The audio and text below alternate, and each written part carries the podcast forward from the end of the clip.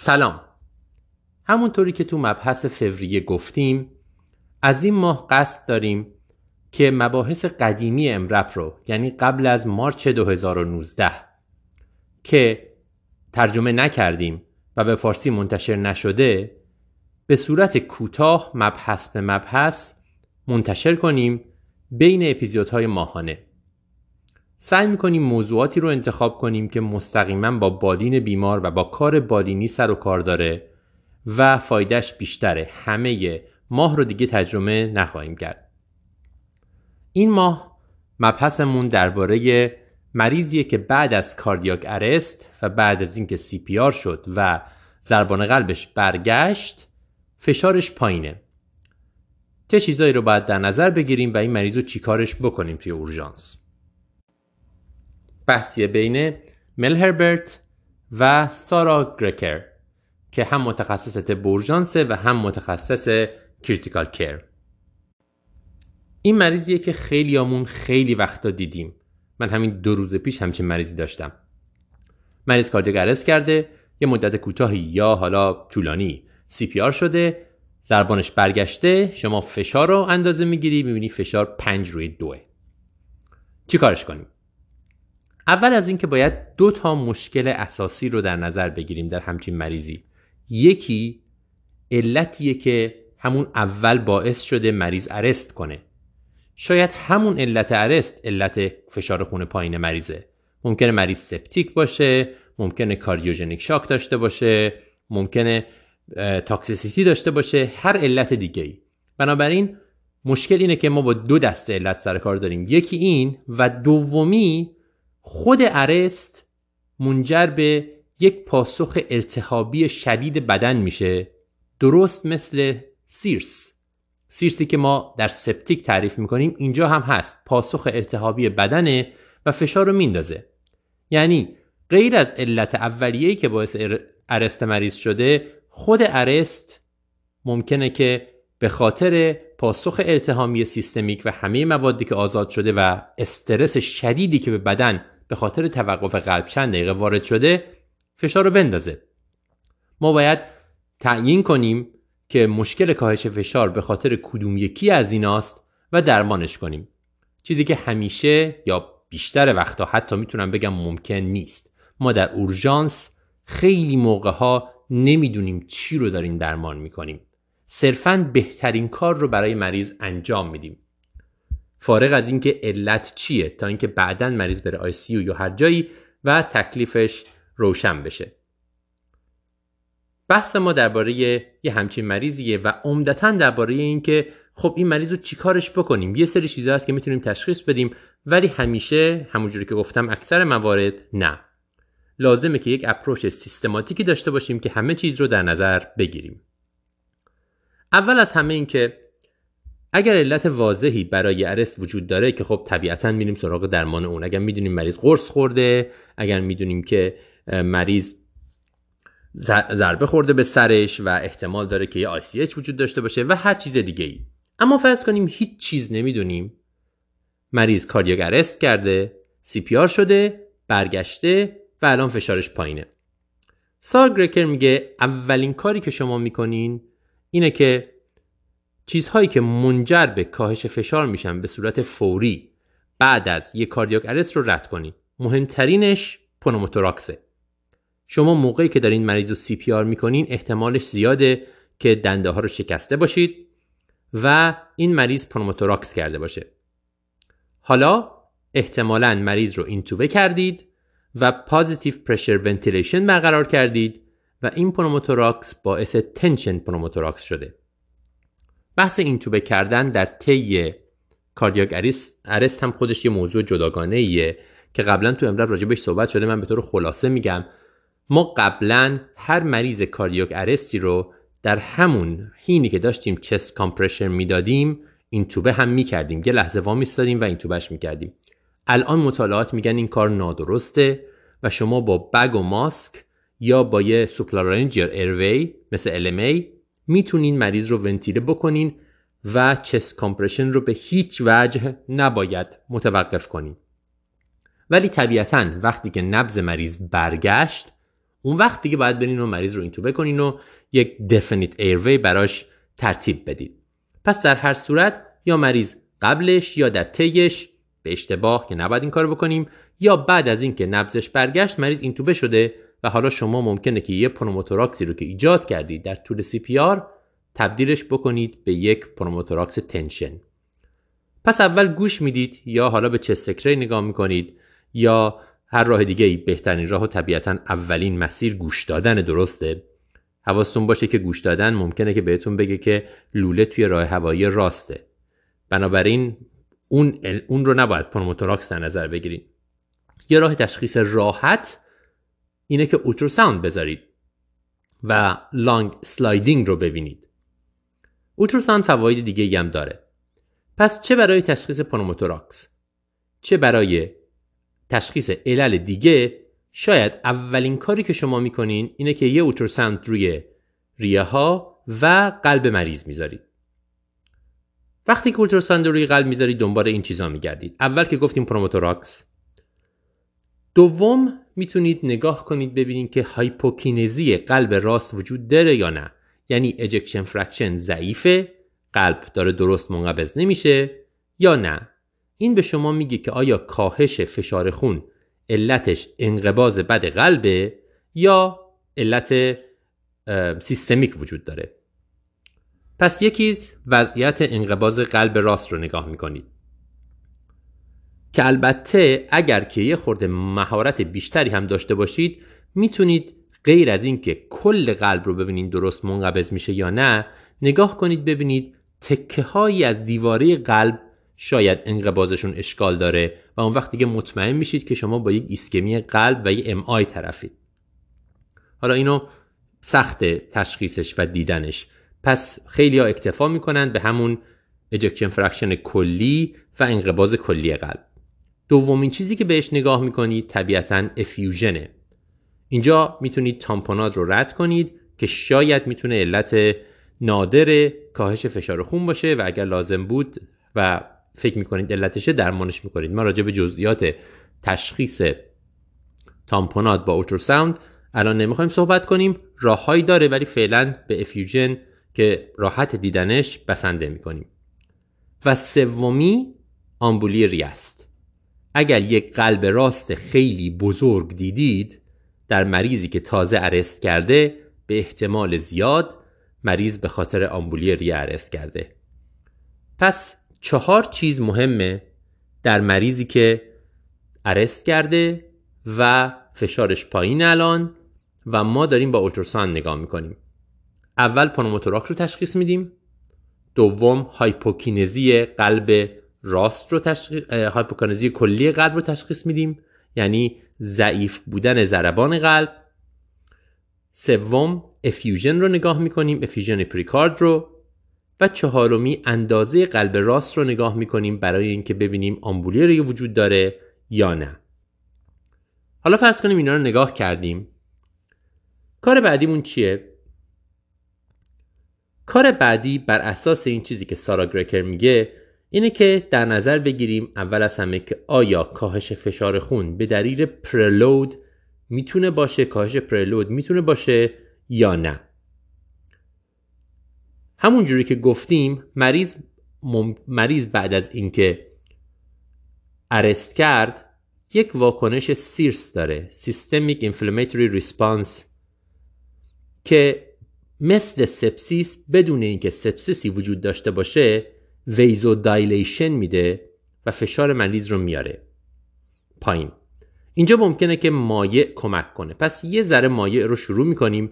به ویژه اگر ببینیم که عملکرد قلب در اکومون خوبه. مایع که شروع کردیم قدم بعدیمون بدون اینکه منتظر بمونیم ببینیم مایع اثر می‌کنه یا نه اگه فشار پایینه اینه که یه پرسور رو شروع کنیم. چرا؟ چون ما وظیفه داریم. به محضی که مریض برگشت پرفیوژن مغز و قلب رو درست برقرار کنیم. کاهش پرفیوژن مغز و قلب منجر به ارست مجدد مریض میشه. و برای این پرفیوژن نیاز داریم که فشار بیاد بالا.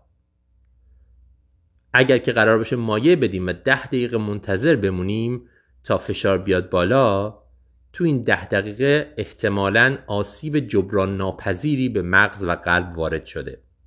پس فارغ از اینکه مایع میدیم یا نمیدیم بر اساس اینکه ejection fraction مریض چقدر خوبه ما باید pressor رو شروع کنیم و فشار رو بیاریم بالا.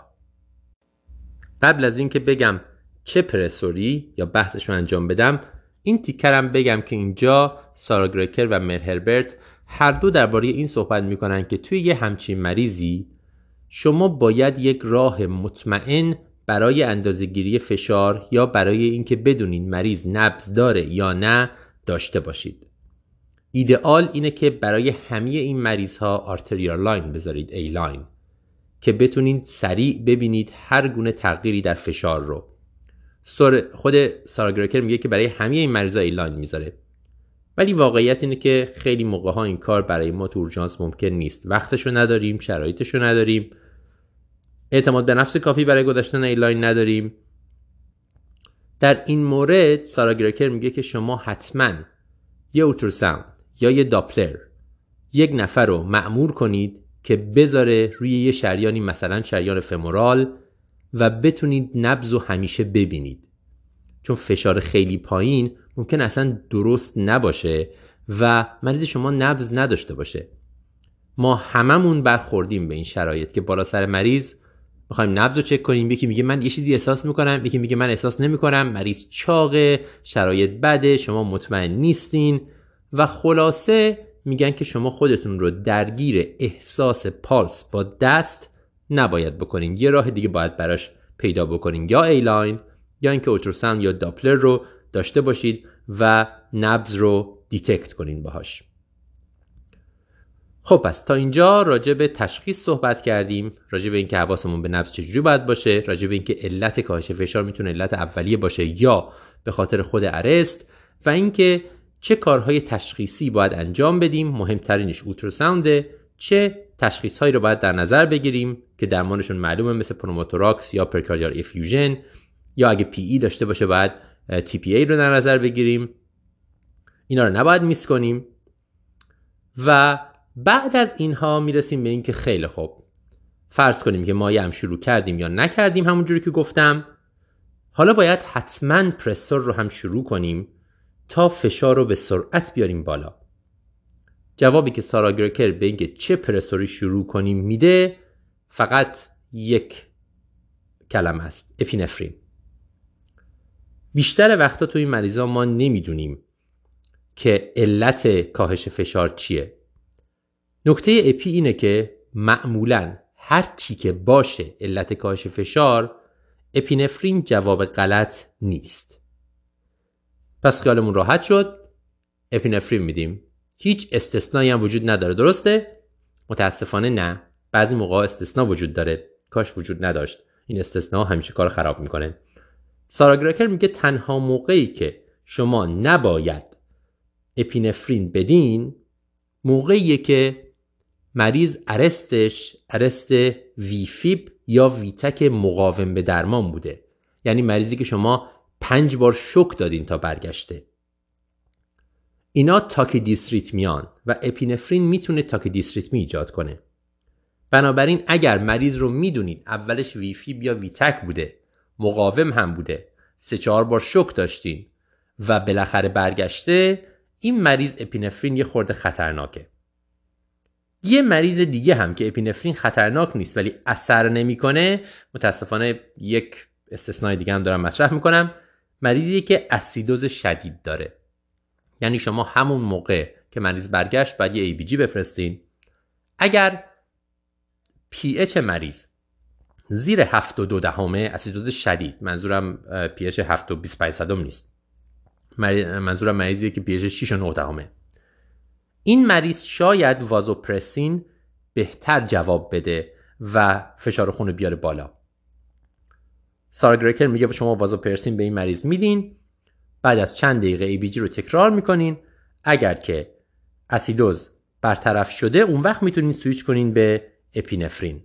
به خاطر اینکه اپینفرین تنها در شرایط اسیدوز شدید کار نمی‌کنه. پس تا اینجا دو تا چیز رو گفتیم. دو تا استثنا رو متاسفانه. اپینفرین همیشه تو این مریضا خوبه و شما همیشه شروعش می‌کنین دریپ اپینفرین رو. مگر موقعی که بدونید که علت ارست فیبریلاسیون بطنی یا ویتک بوده و اینا مقاوم بودن چون اپینفرین ممکن اینا رو ایجاد کنه. و دوم وقتی که مریض اسیدوز شدید داره با اچ زیر 72 دهم در این شرایط هم اپینفرین ممکنه اثر نکنه. خطرناک نیست ولی اثر نمی‌کنه. ویزوپرسین موثرتره. راجع به دوز اینا صحبت نمی کنم خودتون بریم بهش نگاه کنید چون دوزش دیگه همه جا هست. در مورد اسیدوز یه نکته دیگه هم باید حتما بگم. اونم اینه که خیلی موقع ها وقتی مریض اسیدوز شدید داره خیلی ها بهش بیکربونات میدن. بیکربونات حالا به شکل دریپ یا به شکل پوش.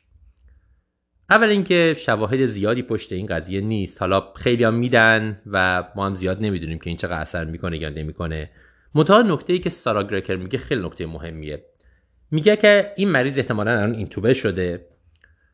شما هم که می‌دونین اسیدوز داره و احتمالا هم اسیدوزش اسیدوز متابولیکه.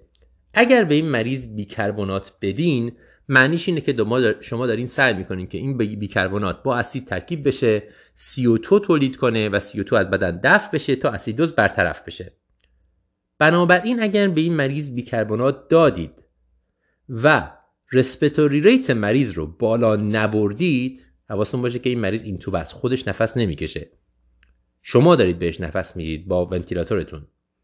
یا با مسک با bag و مسکتون یا با هر چیز دیگه ای اگر به این مریض بیکربنات دادید و respiratory rate رو بالا نبردید شما فقط دارید اسیدوز متابولیک رو به اسیدوز تنفسی تبدیل می‌کنید. چون دادن بیکربنات باعث میشه که CO2 مریض بالا بره و بدن نمی‌تونه از شر CO2 خلاص بشه.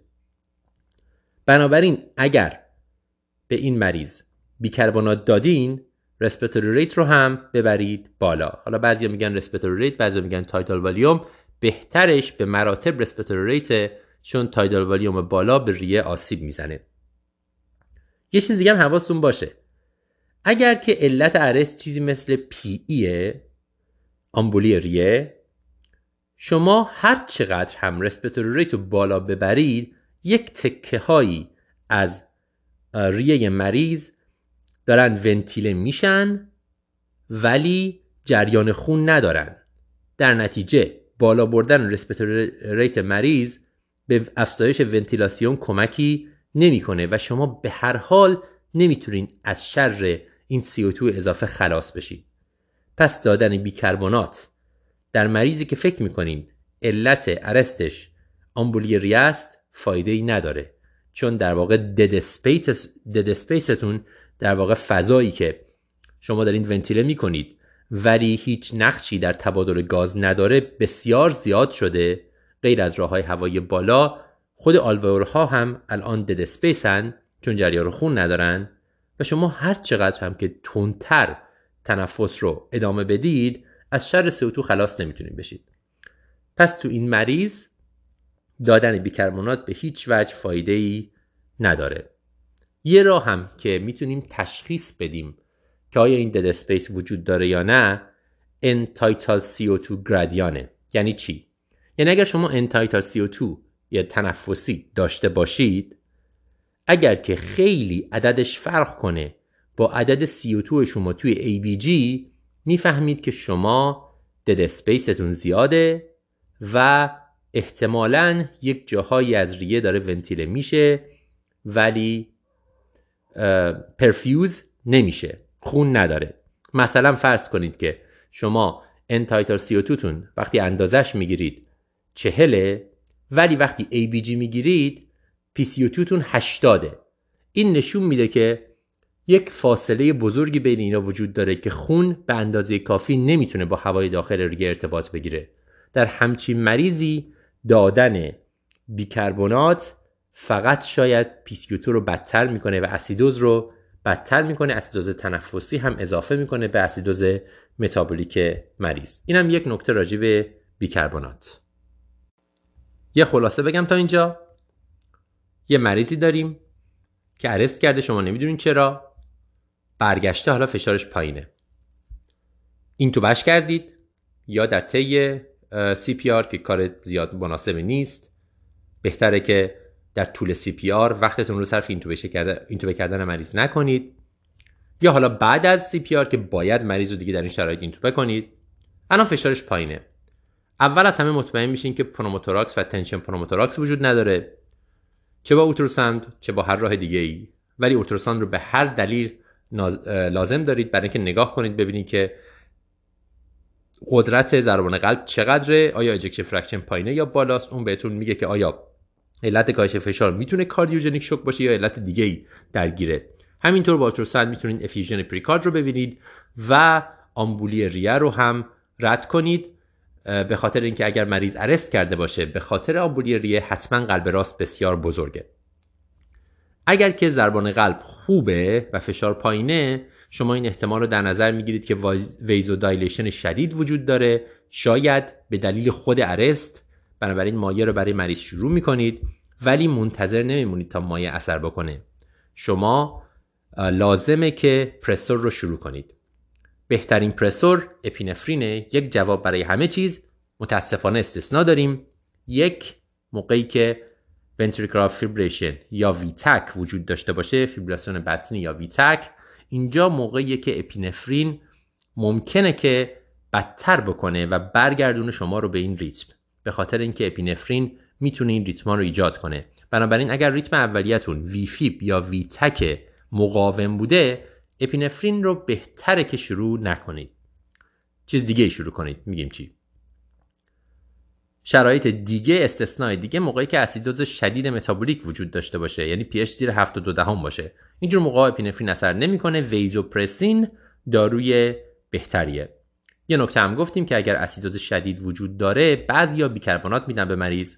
اگر بیکربنات دادیم باید نگران این باشیم که رسپتور ریت رو حتما به اندازه کافی بالا ببریم تا بدن CO2 که تولید می‌کنه رو دفع کنه و بدن باید بتونه این CO2 رو دفع کنه. یعنی وقتی که مریض آمبولی ریه داشته باشه و یک قسمت هایی از ریه خون نمی‌گیرن بدن نمی‌تونه از شر این CO2 خلاص بشه. یه راه تشخیص این قضیه هم end-tidal CO2 gradient هست.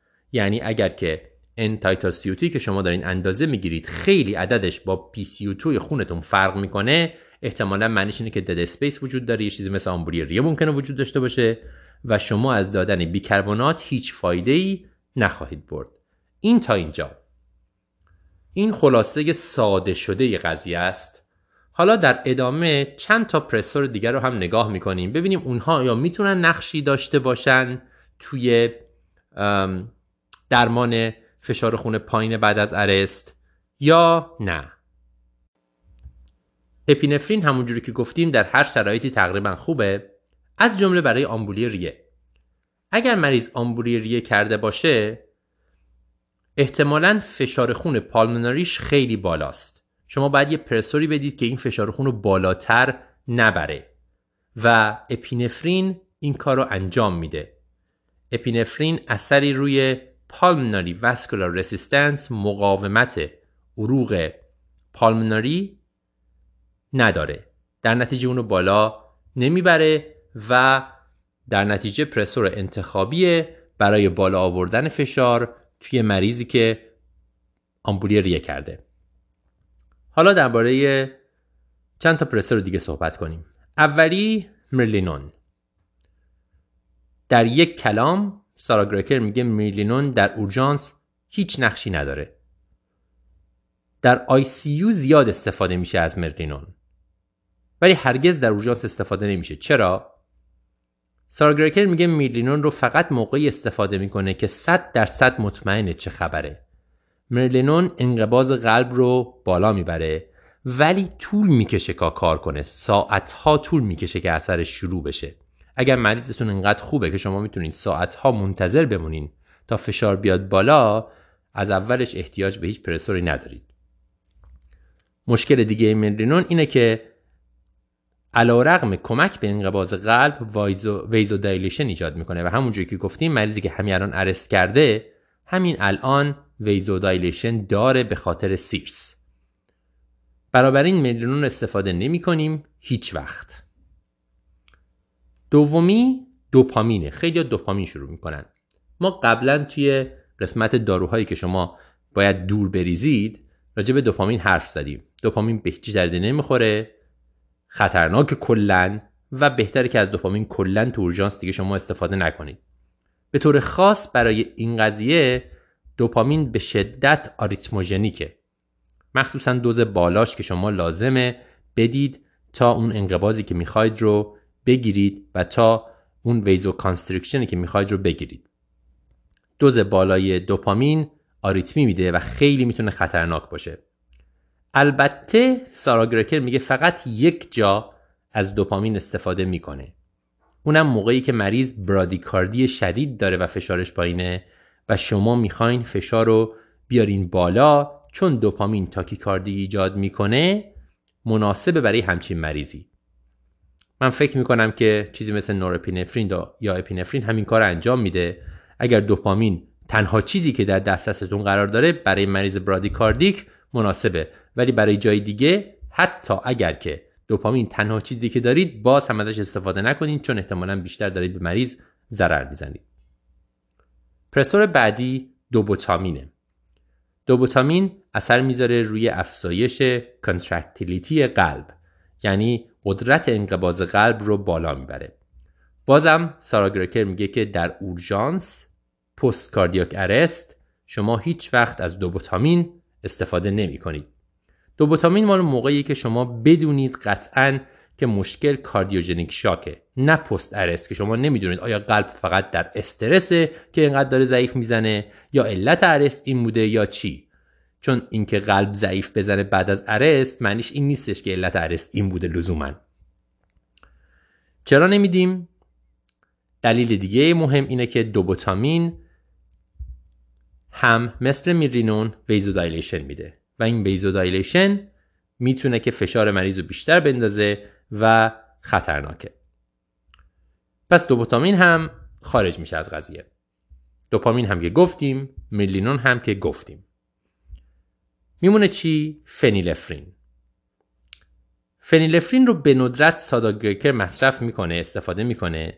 اونم میگه فقط موقعی که خیلی نگران تاکیدیوسریتمیا هستیم.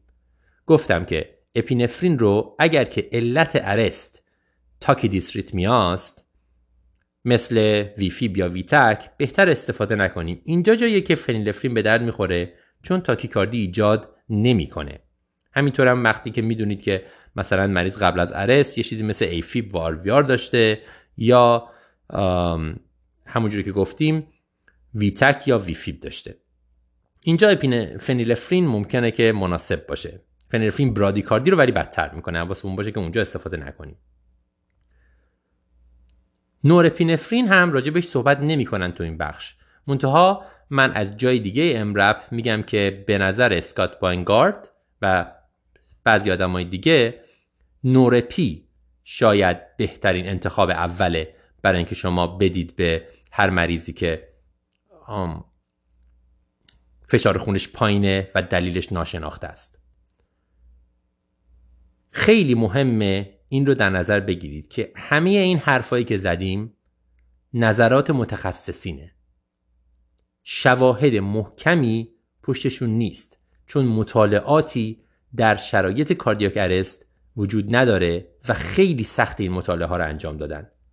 اینا فقط یک گایدلاینه یه راهنماست بر اساس نظر آدمایی که خیلی این مریضا رو داشتن و کار کردن. طبیعتا مریض به مریض فرق می‌کنه و قضاوت بالینی شما بر اساس هر مریض مهمترین علت تصمیمیه که شما باید بگیرید. همونجوری که گفتم اینا فقط یه راهنماست. که متخصصین دارن میگن. پس بر اساس نظر سارا گرکر بعد از اینکه شما مریض رو برگردوندید از cardiac arrest و فشارش پایین بود اول یه ultrasound نگاه می‌کنین پنوموتوراکس و اینا رو رد می‌کنین و وضعیت قلب رو نگاه می‌کنین مایه شروع می‌کنین یا نه. بعد اپینفرین میدین.